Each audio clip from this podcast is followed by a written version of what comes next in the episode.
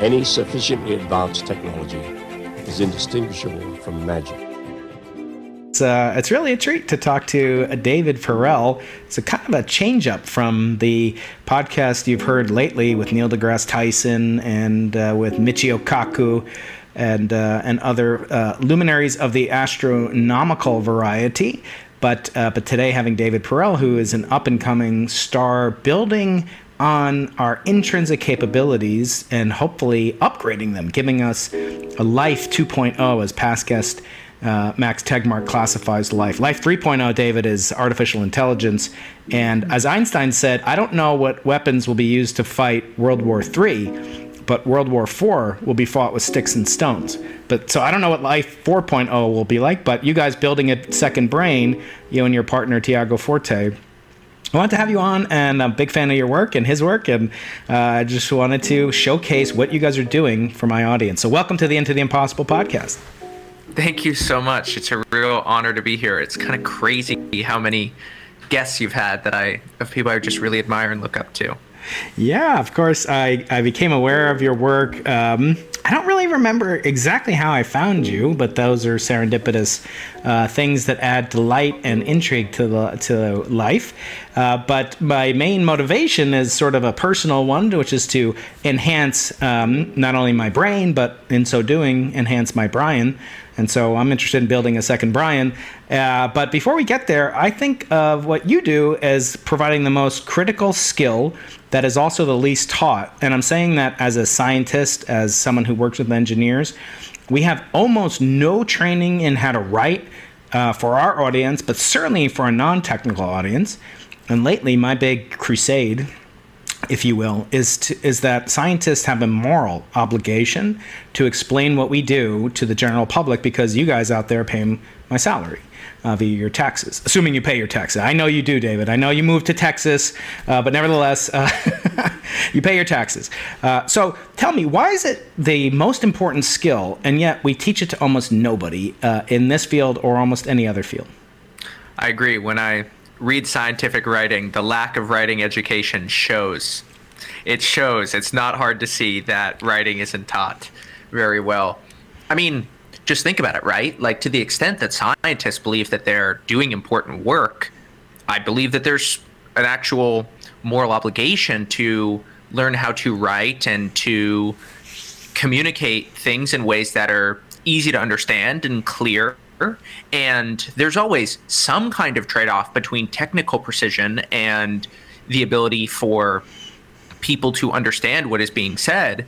But, you know, one of the things that I think a lot about is, you know, it's a lot of people get upset with this, and I understand why. But I think that these people provide a great service to the world. And those are the people who, like Bill Bryson, right? He goes out and takes a lot of biological research or anthropological research and just writes this book on the body and it's just magnificently written. It has stories the writing is personal it's observational it's playful it pops and it then addresses the total addressable market for these important ideas and i think I really wish that more scientists were able to write well and communicate their ideas. And I think that those who do, such as David Deutsch comes to mind, are able to have a tremendous influence. You know, it's amazing. You mentioned Einstein earlier.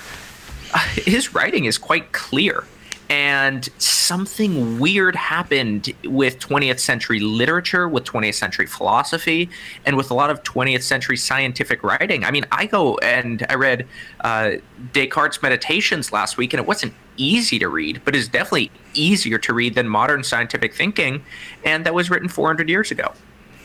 Yeah, I point out that Galileo Galilei, who was the first really popular science writer of any uh, renown, he wrote in uh, classic style, but also with modern twist to it. And so much so was he a, uh, a wonderful kind of lyricist with his writing that he was able, through his writing, to discover new modalities of the human condition. I'll, I'll, bring one to your attention right now, which I find so beautiful, and it's an example of something that you've spoken about at different times, but it's called the Dunning Kruger effect, which is basically the steepness of the learning curve is uh, lulls one into a false sense of of um, uh, undeserved arrogance. And what Galileo said 400 years ago in his dialogue on two universal systems, he said, uh, This vain presumption of understanding everything can have no other basis than never understanding anything. For anyone who had experienced just once the perfect understanding of one single thing and had truly tasted how knowledge is accomplished would recognize that of the infinity of other truths, he understands nothing. And I think it's so beautiful to look at this man who was an incredible scientist. He had incredible foibles as well. He had, as we all do, uh, certain habits, certain uh, misdeeds and tendencies that led to his undoing.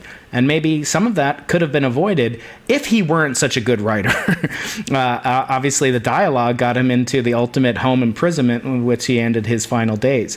But um, if knowledge, this paradox of knowledge, again, a topic you, have addressed in your wonderful YouTube channel um, and, and Perell.com in your writings, uh, is something that you do every day. You write every day, and that's a habit of the greatest scientists in history, too. Maybe not writing, but doing some kind of experiment. And so I'd love to talk about, you know, your kind of approach to creativity and whether or not we can teach creativity and or imagination as that's a big focus of my group and the Arthur C. Clarke Center for Human Imagination. Can that be taught? Can you teach someone to be a good writer or can you merely mimic, you know, imitate uh, pr- uh, previous writers uh, uh, and, and what is the best way to teach uh, someone to develop their own voice? Yeah, so creativity is something that can only be cultivated, but you can't just like snap your finger just come up with something creative, but you can cultivate a life that does make you more creative. And I use that terminology very deliberately a life that makes you more creative. Creativity isn't something that you just do and you sit down and it just emerges. Like creativity is a way of being. And the reason why I write every day is because of this sort of paradox that I sense inside of the creative process, which is on one hand, it is true that history's great creatives have been very spiky in terms of their ability to have a piece of great output. You know, one of the things that I find to be very surprising is how many of the great novels, how many of the great essays, even my own essays that I'm pretty proud of, were written in an extremely short amount of time. Mm-hmm. And so people learn that, they see that, and they say, oh, great. That means I only have to do creative work when I'm inspired. That means I don't need to show up most of the days. And I say, you know what? That's actually not true because what you realize is that if you show up every single day, most days are actually just going to be, be quite frustrating. But those days where you don't get much done are like the price of admission for those breakthrough moments. And I actually kind of think of it like going to the gym. Like the most important days of going to the gym aren't the days where you're inspired to go lift heavy weights and break a sweat. The most important days are the days where you don't feel like going and you go anyway and you leave and you're like, ah, that wasn't a great workout today. And it's actually the same thing with creativity because you never know when it's going to come. And if you give yourself the space and the time to sit down and focus. You never know what's going to emerge. And there's this weird thing where most days feel like a total failure. You feel like you didn't get anything done. And somehow, some way, you look back at what you've achieved over months or years and you're like, wow, how did I do all that? And so once you start showing up every day, you have time on your side where then you're just putting little bets into the world and you look back and you're like, wow, I actually did something. yeah, it's funny you mentioned the kind of uh, length versus time. I think Voltaire said, if I had more time, I would have made it shorter, which is kind of the mm-hmm. paradox of creativity. And I know that you are also in training to become a private pilot. Is that correct? Yeah. Yeah. So I've been a pilot for almost 30 years now. Uh, really? Yes, yeah. I've flown, uh, started off flying little tiny Cessnas and worked my way up and, and uh, have aspirations for even bigger hardware. As you know, it's an addiction. So once you tasted flight so did once, you go through, you get your, did you go through, you get your instrument and then Oh, yes. you kept going? Yes, I have Nice. a commercial. I have a multi-engine. I even have a uh, what's called a type rating, which is to fly a specific jet, which I hope someday to be able to do. Uh, and that's a separate that's a separate rating. And I've started to work on becoming a flight instructor, and uh, that is in part to uh, work someday to teach my children. I've got several children; they're all interested in aviation. Uh, but I also uh, recognize the adage that I was taught the day I got my uh, my first my private pilot's license, which was uh, that um, once you stop learning, you stop living. In other words, you're gonna you're gonna start dying in a sense, and because we have to learn from the mistakes of others as a pilot, you, the saying is you won't live long enough to make all the mistakes yourself, literally. Um, uh, I wanted to become a teacher of, of flight instruction. Now I'm a professor at a top you know 10 research university, and I was never taught how to teach. No one ever sat me down taught me how to teach. I wrote a best-selling book. Uh, no one ever taught me how to write scientifically or write for the lay audience. Uh, and I think it's so scary. It's it's actually frightening because the FAA, as you're learning, is a government entity. They have rules. They have things. Your flight instructor had to learn what's called Maslow's hierarchy of needs, and that is the needs that somebody um, is requiring in order to uh, flourish in life, but also to teach somebody something. They need to feel physically safe, mentally, emotionally. They need to have their biological needs met. Um, can you teach that? I, I always think it's funny because it's the only uh, branch of the U.S. government. Like you can't go into the IRS uh, handbook for tax adjusters and find like your your people need love. You know, like it's it's not in there. You know, like the person you're auditing needs to feel loved. Uh, again with the taxes, but um, but in terms of teaching the teachers, you know, I guess a crisper way to say it is like, how did you learn to teach, and is that making you a better writer? Yeah. Oh, absolutely. I mean, I learned to teach by loathing school. Like I thought school, it, like I actually think it's criminal in terms of just how hard it is on people like me who are have some kind of weird mental stuff going on in terms of like maybe some dyslexia, just like wires getting crossed and stuff, but in a way that is actually quite helpful for me in terms of being creative. I also have so much energy and I just have a need to do things. I have a need to be social. I have can then I'm sort of over there and get really distracted easily, but then also have an ability to focus really intensely. And the thing that I always needed in life was basically just like get away from me and just give me the resources and the tools to help me when I get stuck. But please just let me do things and let me go at my own speed. And it was really hard because in like I remember in college, man, it was I took a media arts and entertainment class my senior year of college.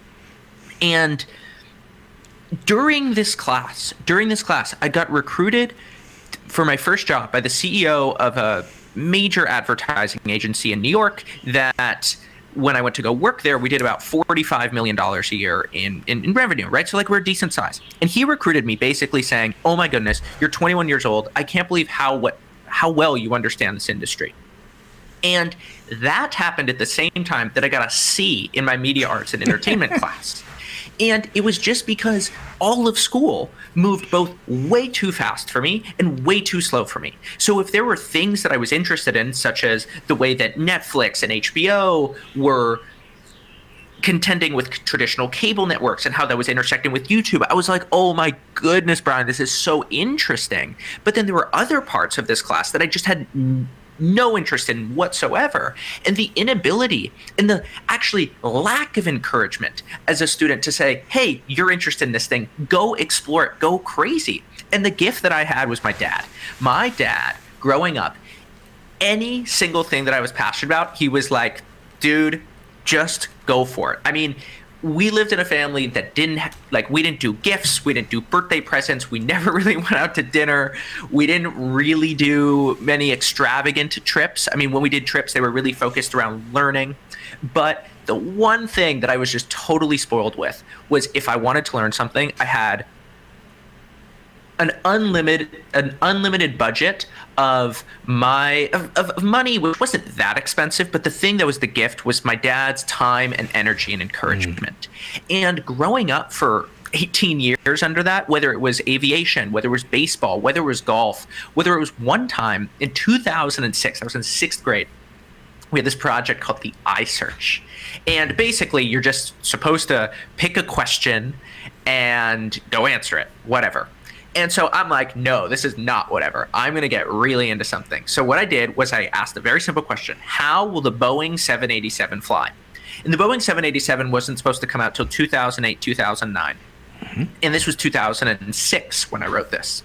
And my dad had known someone from the Schweizer family, and the Schweizer family they're behind the, one of the big glider companies, yeah. and I think that they were bought by Boeing or affiliated by Boeing. So, I mean, we fly up to Seattle. We go to the Boeing factory. I touch and feel the first ever Boeing 787 airplane. I come longer than the average student. I end up getting more than a perfect score on this project. And this was from somebody who got terrible grades, who, I mean, I graduated from high school with a 2.8 GPA. I got roughly average grade marks on the ACT and the SAT, the two standardized tests. I mean, I say with no hyperbole that I thought that I was going to be kind of a failure in life for the first 24 years of my life. Mm. But this one project, I got the second best grade in the class. I will never forget my friend Alex, who did better than me. And I think that this just gets back to my pain po- main point about learning and about teaching. Like, what if for a certain kind of human, and maybe it's 5% of the world, maybe it's 10%, I don't know, somebody smarter than me can do the science. What if the idea of like curriculums and and going at a similar cadence in the whole class, maybe that's just totally wrong. Maybe certain people actually need to just be more unconstrained in what they're able to do. And the problem is that's a high variance strategy. If you do that, you're going to have some people who don't do anything, who just sit back and say, you know what, this isn't for me. I'm just not even going to try. And you're going to have other people who just go crazy. And the thing with most education policy that we're trying to do is lower the variance. We're trying to be ha- have more equal outcomes and look, we can debate the merits of equality versus exceptionalism, as Eric Weinstein says, uh, excellence versus genius. But fine, I'm happy to have that debate, but I think it's really important for us to acknowledge the trade offs that we're making when we try to narrow the distribution of outcomes. Mm-hmm. Yeah, it's interesting that you bring up your you know high school uh, you know struggles that you had yesterday. As I mentioned, I talked to Neil deGrasse Tyson, and he you know he did he said he did well on the uh, SATs back in the day, um, but he didn't do you know phenomenally well on the verbal uh, component of it. And then about ten years ago, he got a letter in the mail from the Educational Testing Services, and he was like, "Oh no, they found you know they, they think I cheated or I don't know they they're they're coming to revoke my score, which was you know was good, but it wasn't great." And he opened it up and it said, uh, "Dear Dr. Tyson, we're writing to ask you if it's uh, if we have your permission to use um, some of the the prose from one of your books as an example for the upcoming SATs, you know, in the future. So basically, it'd be like a writing sample, and then people would would analyze it, you know, for example. And he was like, I I would react, what, wow, you guys want to use losing the Nobel Prize? And he was like, F you. like, you made my life a living hell, these standardized tests, and I didn't fit into all the boxes. And I had to work my ass off. And, and now, and eventually he gave them permission. But just hearing you talk about those struggles, but kind of the only clarity that you achieve in life is sometimes by looking at it in reverse. Um, and I'll get to questions I ask, you know, what would you advise, a, you know, your 20 year old self? I mean, you're still so young. It's, it's amazing how much you've accomplished in such a short time time. Um, but I want to turn to your process because. Wait, can I, I say one thing on yeah, that real quick? Of course. So, two things. The first is standardized tests are so tricky because. So, I have a friend named Rob Henderson and he grew up without uh, he was he was an orphan and he, he he his parents were nowhere to be found growing up and the reason that he ended up getting into Yale was because his standardized tests were so were he had such high marks, and so I think that the the sort of the subtlety of the standardized tests right now is something that we need to be a little bit more intelligent about as we talk about them societally mm-hmm. because the thing is standardized tests for people like myself and maybe Neil deGrasse Tyson just don't measure some sort of ineffable quality. That is absolutely true. Mm-hmm. But the problem is, a lot of people say that and they're like, oh, it doesn't measure intelligence. Like, let's just ban standardized tests. And in another way, standardized testing is, as far as my read on the data, one of the most equitable tools that we have that allow allow people who don't come from traditional backgrounds to prove their their merits and their intelligence. And I was reading about this last week, and it seems like standardized test tutoring and stuff actually isn't as effective as we think in terms of people's ability to get better. And so I do just want to say, although standardized tests didn't measure something for me, I do think that there are really good things about them. And I haven't like I would like to see sort of more nuanced takes on things. The other thing with um, with Neil deGrasse Tyson, he said something to me that was absolutely life changing. So I got to interview him mm-hmm. in 2016. I just graduated from college, and I went in into his office at the Museum of Natural History, and you know it's really cool because usually in life life changing things. You don't know that they're going to change your life in the moment. Interviewing Neil deGrasse Tyson when you're 22 years old, you know it's going to be a life changing day. And so you can like prepare for the day. And so I go and I go into his office and, you know, I, I interview him similar to how we're doing it, but in person. And he said something to me. And he said, you know, I said, How do you communicate so eloquently? You're just a masterful speaker. And he goes, Everything that I say in public is something that I've written down before. And I'm thinking to myself, there's no way that that's true. I get that you speak eloquently, but there's no way. You talk all the time. How could it possibly be that it's something that you've written down before? And in retrospect, now that I've written every single day, he told me to write every single day. Now that I've done it for five years now, I know that that's true. Yeah. And if you look at Neil deGrasse Tyson's ability to speak well, a lot of that is a result of the diligence that he has to write consistently. Yeah, and even more than that, I made the mistake of you know asking a question which I knew the answer to, uh, but I wanted him to elucidate it in his uh, inimitable way. And I said, um, you know, in, in early in your life, you were encouraged more to pursue athleticism, um, but you, you know, you were able to succeed in academia. Uh, despite you know kind of the stereotyping of you know that he should go into a- athletics and you know it was that just that self-confidence that you had is that a byproduct of of you know natural gifts that you had and he said wait a second you know like basically you know he said i'm going to play the race card And I was like, holy crap, what, what do you mean you're going to play the race card on me? You know, um, and and he said, you know, you're that question assumes that I was, if I'm born with something, that I didn't also do a tremendous amount of work. And he went through this vignette, and you'll hear it on my podcast when it comes out next week. But he went through uh, his his meticulous uh, preparation process when he goes on the Daily Show or Stephen Colbert or whatever he wouldn't just oh i'm going to go and have a conversation he would study past episodes. He would break down the statistics of how long between uh, questions does Stephen Colbert wait? How long uh, in time does he go back to reference past events so that Neil could have a strict amount of attention uh, to only the most relevant data? And therefore it was a compression algorithm and something I know you're very fond of discussing. But um, but it was interesting because I actually knew that he had done that because I had to use the Tyson technique, which I hope that my listeners will take advantage of, and your listeners, I'll, I'll send the video to your your team as well. But uh, but the point being that. Um, nobody's born being a good public speaker as we already established but the best ones work the hardest and yeah. and it's and it's what i call this tyson technique of treating everything even as seemingly inconsequential as i'm talking okay it's not inconsequential to talk to millions of people on national tv but you know, talking to a comedian as an astrophysicist of his genius yeah. you know it's it was it was very interesting to me to hear that he put such meticulous preparation so it's not a surprise to me and i remember you telling that story on one of your podcasts about your encounter with him.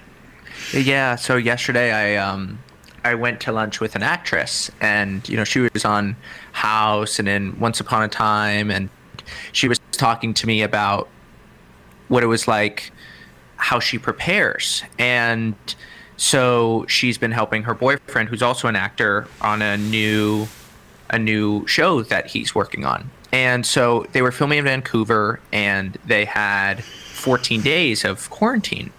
And she was like, every single day for those 14 days, we went through the script. We talked about exactly how we were going to think about our our facial expressions, our body movements, mm. what the script meant.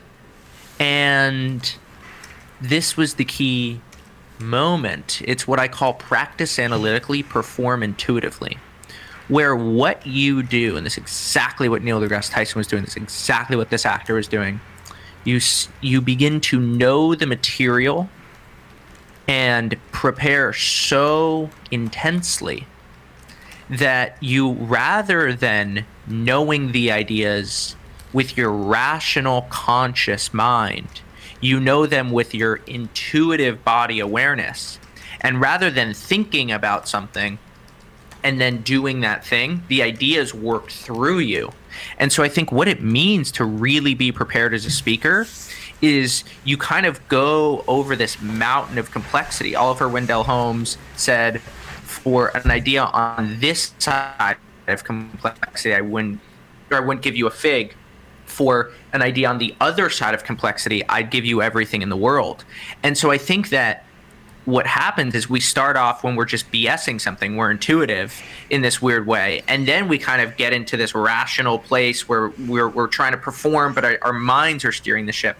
But then once again, we end up intuitively with, with, with excellence, which actually comes from the ideas working through you in a way that you're super prepared. And I suspect that that's what Neil deGrasse Tyson would would say he's doing. Yeah. Um, so talk about your uh, kind of attention to detail, which I do think comes from attention itself. You've written extensively about your favorite scientific paper, which is called "Driven by Compression Progress." So good. Oh my goodness. By Jurgen. Jurgen, uh, you're going to have to help me. Jurgen Schmidhuber, I think. At um, Cornell. Uh, uh, yes, although I guess he was at uh, Garching when he wrote this paper.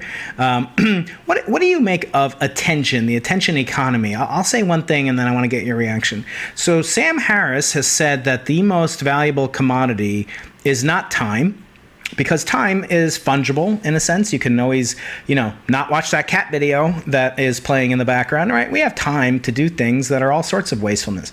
Attention is another thing uh, when I'm playing with my kids and scrolling, you know, Instagram or um, uh, doing something else, uh, thinking, you know, I'm in synagogue and I'm supposed to be thinking about God and these existential questions, and I'm like, I wonder how many emails, you know, are piling up. Uh, I want to ask you, do you agree with that statement that attention is? Because I actually believe there's another commodity even more precious and irretrievable trust. than attention. Say it again. i w- I'm going to guess trust. What is it?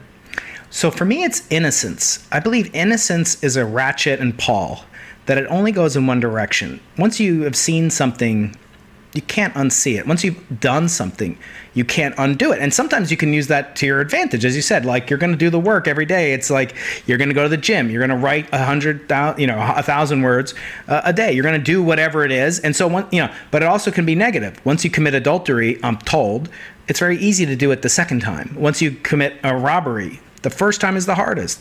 And so I've interviewed people, you know, David, on my show that were, you know, war veterans and they, they killed people. You know, it was it was their life or this enemy combatant's life, and they killed him, and they killed dozens of people, and and he agreed with me. He was like, I can't undo it. I'm glad I did it. My kids would be orphaned, you know, or wouldn't have a father had I not done it, but I cannot undo it.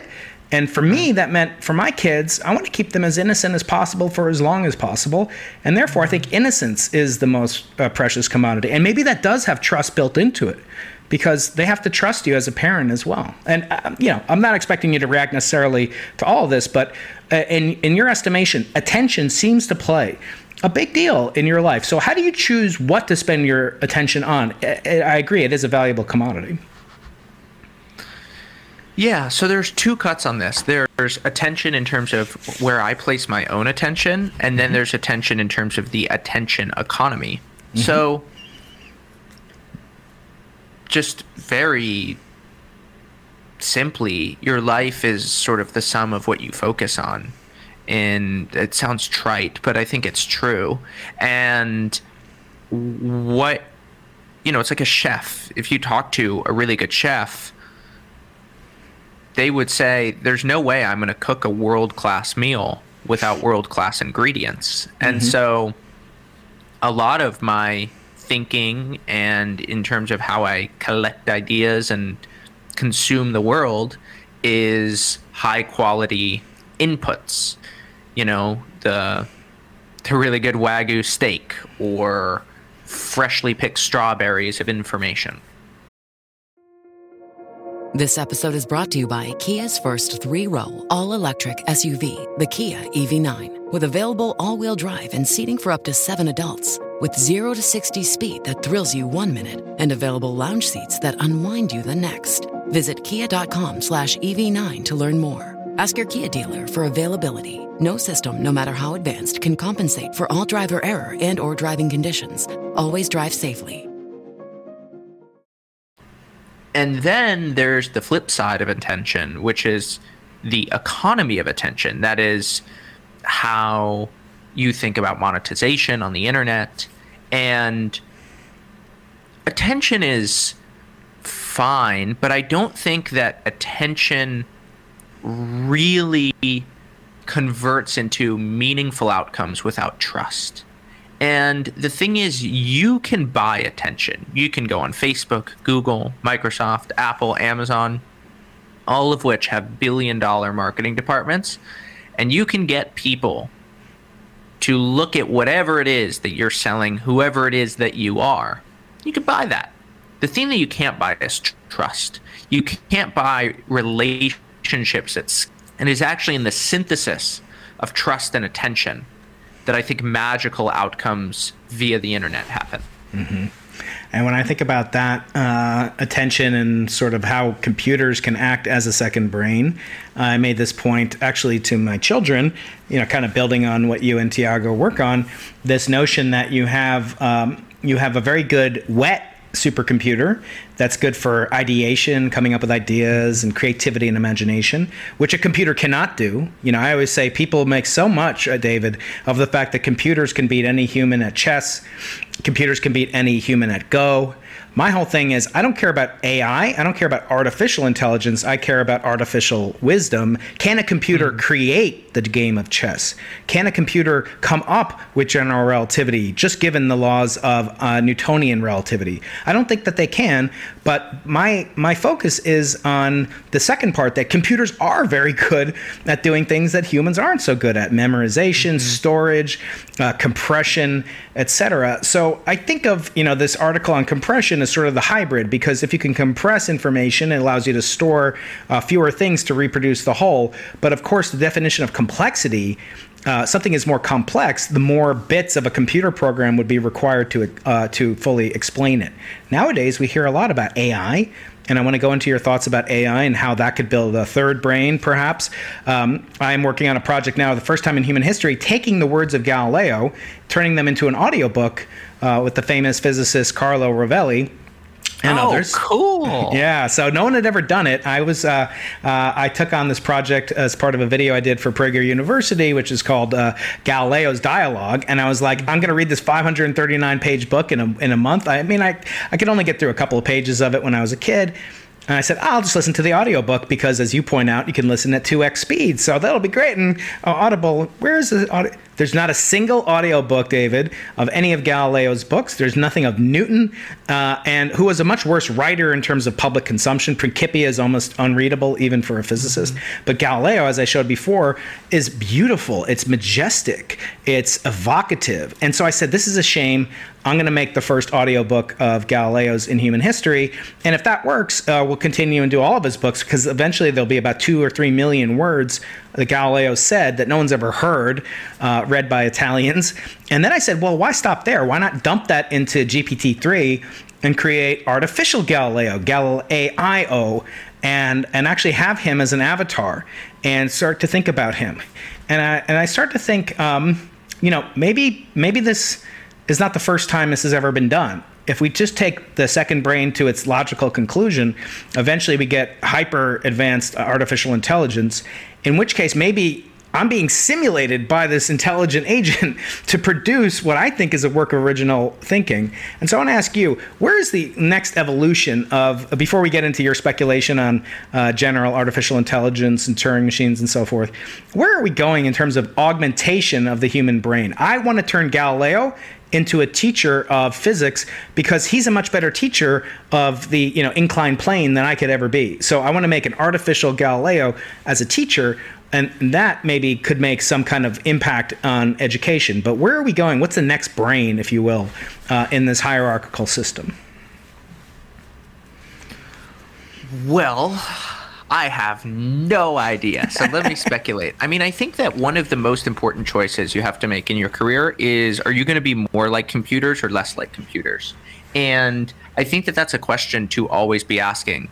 And, you know, there's there's ways that I see good arguments for both. You know, I think a lot of at times software developers and you know want to be more like computers in terms of th- aligning how they think about the world with the way that a computer actually works and to actually speak the language of a computer you know is probably the highest leverage one of the highest leverage things that you can do in society right now.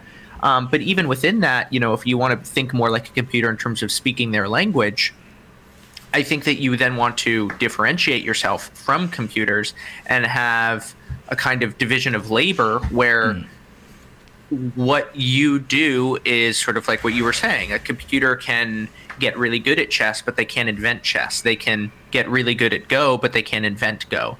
And get really good at thinking in open ended ways and unbounded spaces. And that I don't actually know enough about the science of AGI to have a sense of how close that actually is. And, but at the same time, I mean, I just think about this all the time of how do you actually use technology instead of letting it use you? How do you actually cooperate with technology instead of competing against it? And I mean, the way that I think of it is about aligning yourself with the internet, basically, of saying, okay, the internet basically what it gives us is, you know, Naval Ravikant says that there's all these little, the robots are already here. They just are working in data centers and they're not just walking on the streets like a like Asimov's iRobot. Mm-hmm. And what that means to me very practically is that take this podcast. What's happening right now to everybody who's listening, I think of like little minions who are like carrying the ones and zeros across the world, maybe from Indonesia to South Africa to Argentina to Russia. And these ones and zeros are traveling at the speed of light from my mouth into a microphone, then through under underwater cables and then into somebody's ear. It's absolutely incredible. And I think it's what it means to be what I call a citizen of the internet is to be somebody who is able to put the internet to work for you instead of trying to run and compete against it. Because guess what? Computers they don't sleep. They can work way faster than you'll ever be able to. But there are certain things, such as about creativity and just the humanity that I think we all crave that humans aren't able to do. And so I really, I'm always thinking about division of labor, asking what are computers really good at? How can I differentiate myself from computers? And in, in the partnership of man and machine, I think amazing things happen right now. Yeah, I agree. So uh, we'll look forward to the building the fourth brain. We'll have to see how that comes along. Maybe Galileo can teach writing and physics later on. Um, I want to move to another topic that I kind of just gleaned from you, and I refer people to both your course, Write of Passage, uh, your course with Tiago called uh, Building a Second Brain, and also your website, Perell.com, your Friday newsletter, your Monday newsletter. Uh, you don't write enough, David. You, you really, you're kind of slacking off here. I mean, there's there's there's five other of days of the week, man. Come on. uh, but I subscribe. I read everyone thoroughly. I click on all the beautiful links. It's it's a lovely presentation of art technology, science, and, and wonderful writing. One thing you said caught my eye a couple months ago. You said, strive not for fame, and yet strive for niche fame.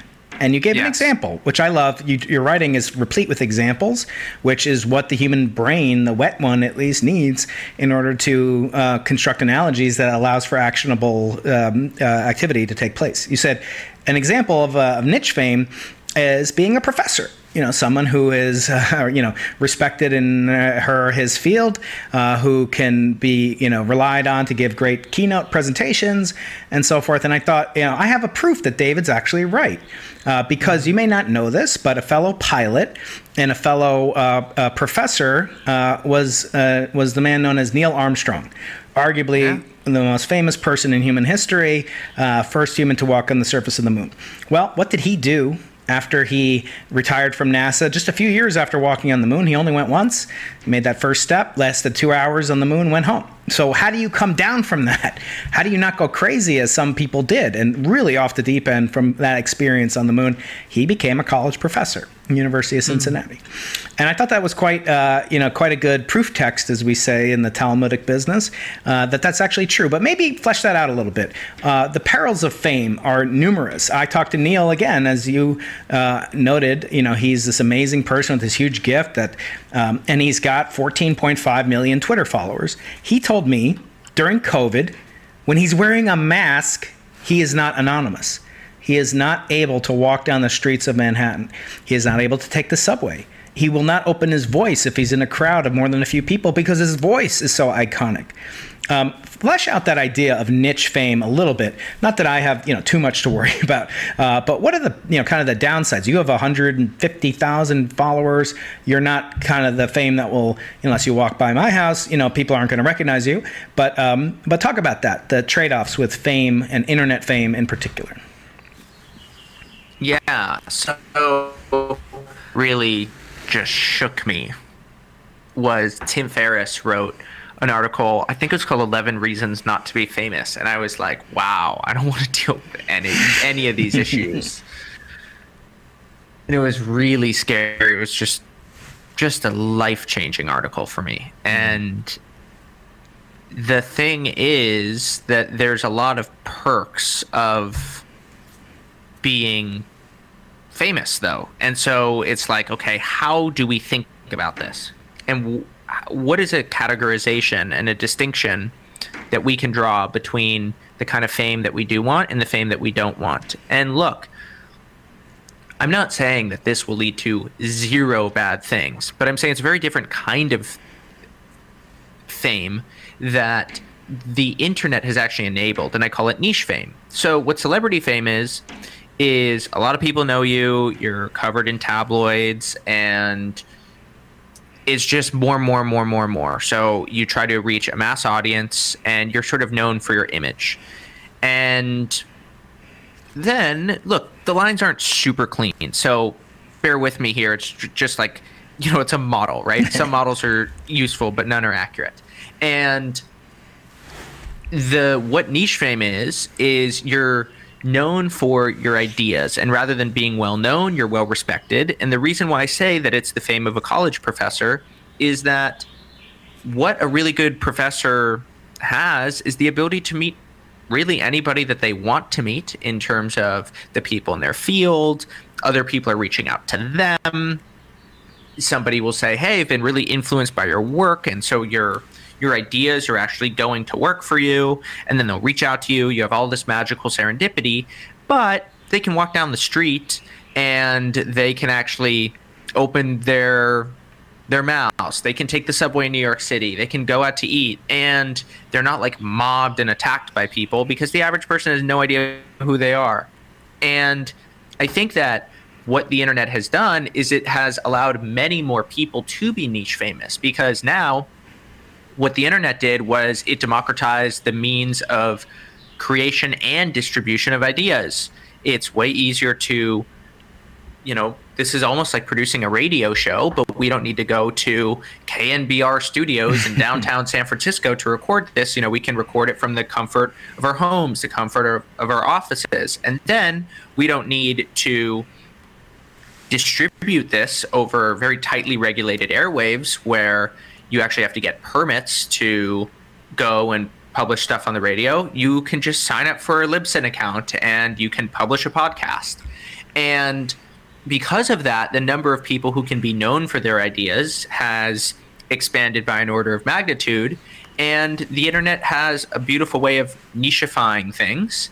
And you can pick something that's quite narrow, like teaching writing or being really interested in physics or science. And then you can focus on that thing that you want to be known for, not just be totally unknown to the average person who, who you would see on the street, and yet have thousands and thousands of people who are interested in your ideas reaching out and creating intellectual serendipity in your life.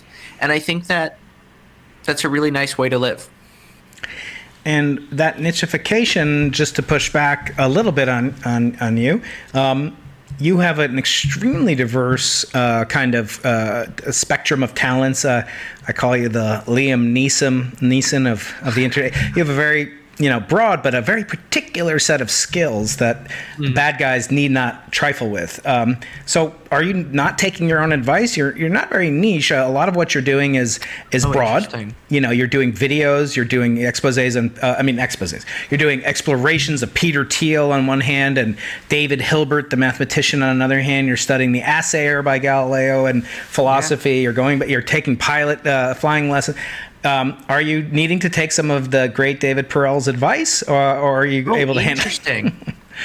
interesting. So I think that there's a lot of ways to think about niche because, look, on one hand, those things look entirely different, but to me, they're actually all the same thing. I only do one thing. I learn obsessively, collect ideas, have conversations, mm-hmm and I'm driven by what I find to be interesting, inspired by that paper driven by compression progress. Then I distill those experiences through writing, through just con, and then I share those experiences. And I do that through teaching, I do that through podcasting, I do that through YouTube videos, I do that through writing essays, sharing newsletters. And really, what it is, is it's a celebration of learning. It's going out, trying to reject a lot of conventions in terms of how we should think, and trying to find ideas that are in the peripheral vision of society that people are maybe missing and trying to find those things and just following my intuition kind of skip and dance as I learn and make sense of the world and then share that with other people. And so the only projects that I ever take on are projects that require a tremendous amount of intellectual curiosity where I have a team, but I, I, have space to sort of wander and sort of move at my own pace and just meander as I go to explore. Ones where I can be on the move and just be create and then share that with other people and by doing that build an audience and so yes on one hand i'm very sort of broad but in terms of my skills which is really just collecting ideas synthesizing ideas sharing ideas and then building an audience through that celebration of learning it's very specific and i do nothing else besides that mm. Very nice. Well, I could talk all day. As I said, we're going to yeah. run out of time because I have to teach a bunch of undergraduates about uh, the. Teaching? I'm teaching uh, in, introductory cosmology for advanced undergraduates uh, majors in physics.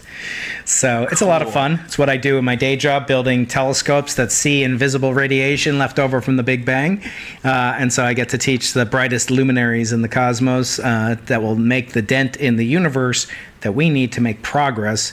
And uh, David, we've come to the final three questions that I ask all my guests from nine Nobel Prize winners to three billionaires and to brilliant individuals such as yourself. And I would like to begin that process now if you're willing to go with me into the impossible. Let's do it. Okay, the first question is an easy one. Can you provide a 16 dimensional unification of quantum mechanics with the electroweak force? No, no, I'm just kidding. I'm just kidding. Give me a hard question. All right, that'll be our next interview. It's so simple. You'll put it in the margin, as Fermat once said, right? Okay, first of all, this relates to our Judaic uh, connection that I guess I first learned of you through Rabbi Wolpe, your interview, wonderful interview with my friend Oh, my Rabbi David. Wolpe, who I love. He and did such a beautiful job on that interview. All That- credit to him. that interview, yes, it was uh, far superior to the two interviews I've done with him, and it actually brought me to tears in certain parts. So I refer people to David's Wow. podcast. Um, it's a wonderful podcast. What's the name again? It's it's um, The North Star podcast. North Star podcast. I love the star. I should not have forgotten that. Polaris, right. Um, so I want to ask you when you reach the biblical age of 120 years old, what Mm-hmm. ethical will, what zava'ah, as we say in Hebrew, what wisdom or values would you most want to communicate to those people that will become your ideological heirs? Don't be so quick to dismiss ideas. You know, hmm. what I love about philosophy is I I spend a lot of time with philosophers, and what I love about them is that they can entertain ideas that they disagree with, that they think are absolutely psycho, and they can entertain ideas and play with those ideas and then only make judgment decisions on those ideas later. And I think our society would be so much better if people could wait to make value judgments on the merits of an idea and actually understand that idea and always ask, what if it's true?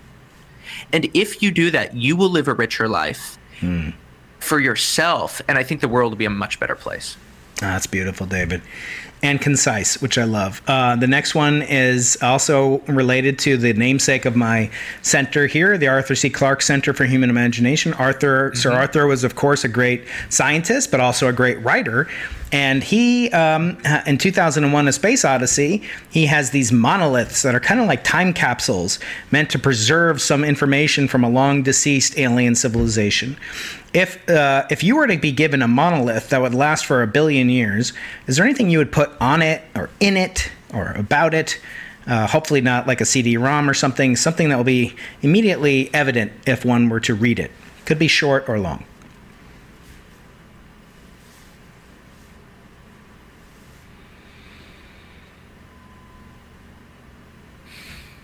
I think I would put access to YouTube. I think YouTube is just, and I mean, this will, and I'm sort of assuming YouTube in terms of what it's going to become. I think video is the most democratic media, and the access that you have to anything that you could imagine on YouTube, I think will stand the test of time and it won't die with the years. You should get to know my friend Noah Kagan if you don't know him. And uh, I Austin. ran into him at uh, at breakfast two weeks ago. Well, say hi next time you see him, although he's biking across the country right now. Last Yeah. question for you, David, uh, has to do with going the opposite direction on the timeline, going backwards in time. And it relates to Sir Arthur C. Clarke's famous laws, one of which is the only way of discovering the limits of the possible is to venture a little way past them into the impossible. And that's the origin of my podcast name, Into the Impossible. Accordingly, what advice to a younger David Perell, say 10, 15 years ago, would you give to give him the courage to go into the impossible? It's so easy. It's what I'm going to spend the next 10 years delivering this message. Share your ideas in public. Share your ideas in public. Share your ideas in public. it is, you have been given a gift of a phone in your pocket where you can create media and you can distribute it for free. You are now faced with a tremendous opportunity. And do you have the courage to stick your neck out, to share your ideas, and to then receive all the wonderful serendipity that comes with it? I can just tell you that that's what happens, and you won't believe me until you experience these things experientially and actually feel it firsthand. But sharing ideas online right now is one of the best things that you can do with your life. And the aperture of this strategy is so wide. No matter what it is that you're interested in, you can do it. And the returns on doing it for years and years are extremely high intellectually, professionally, and socially. I love the way you put it at one point. You said increase the surface area for serendipity by writing exactly. in public. And also, as I, I have to commend you because, you know, it's, it's, safer to take the, you know, middle of the road and not be too controversial. Even even exposing your ideas too much. It could be, you know, the, a famous Italian saying that, you know, when you're right over the target, you get the most shots taken at you. But I'll mm. end with an aphorism that I love, uh, which is that if you stand in the middle of the road, you get hit by both sides of the traffic. You know, so take a side and uh, be brave and be courageous as David is. Find him at Perell.com, at David underscore Perell on Twitter, where he's got a legion. Uh, I'm just a little bit fearful, but also excited to see what you do with this army of legions, David. Uh, it's so mm. impressive uh, to meet you. Uh, I will not comment on your age, but I will say keep going, Hatzlacha, and blessing to you. And I wish you, today is Friday, a Shabbat Shalom. And I hope we meet again, David. Shabbat Shalom. I hope so. I'll let you know when I'm in San Diego. I would really, really love to meet and then go tee it up at Torrey Pines next. I door. would love it. My, one of my sons is, is like a mini David Perell, and he's uh, he's going to be just like you someday. Hopefully, he's the one who carries around a paper notebook so that he can have a second brain as well. Best to you, David. Shabbat it. Shalom. Bye bye. Thank you very much. You too. Any sufficiently advanced technology is indistinguishable from magic. Thanks for listening to Into the Impossible with Professor Brian Keating. Please support the show by rating, commenting, sharing, and leaving reviews. We appreciate hearing from you, and it really helps keep our universe expanding. Watch our YouTube channel at Dr. Brian Keating. That's Dr. Brian Keating. And join our premieres Tuesdays at 8 a.m. Pacific Time. Follow Brian on Twitter and Medium, and support us on Patreon at Dr. Brian Keating. For exclusive content, visit Brian Keating's website and sign up for his informative newsletter at briankeating.com. Into the Impossible is produced with the Arthur C. Clarke Center for Human Imagination in the Division of Physical Sciences at the University of California, San Diego. Produced by Stuart Volko and Brian Keating.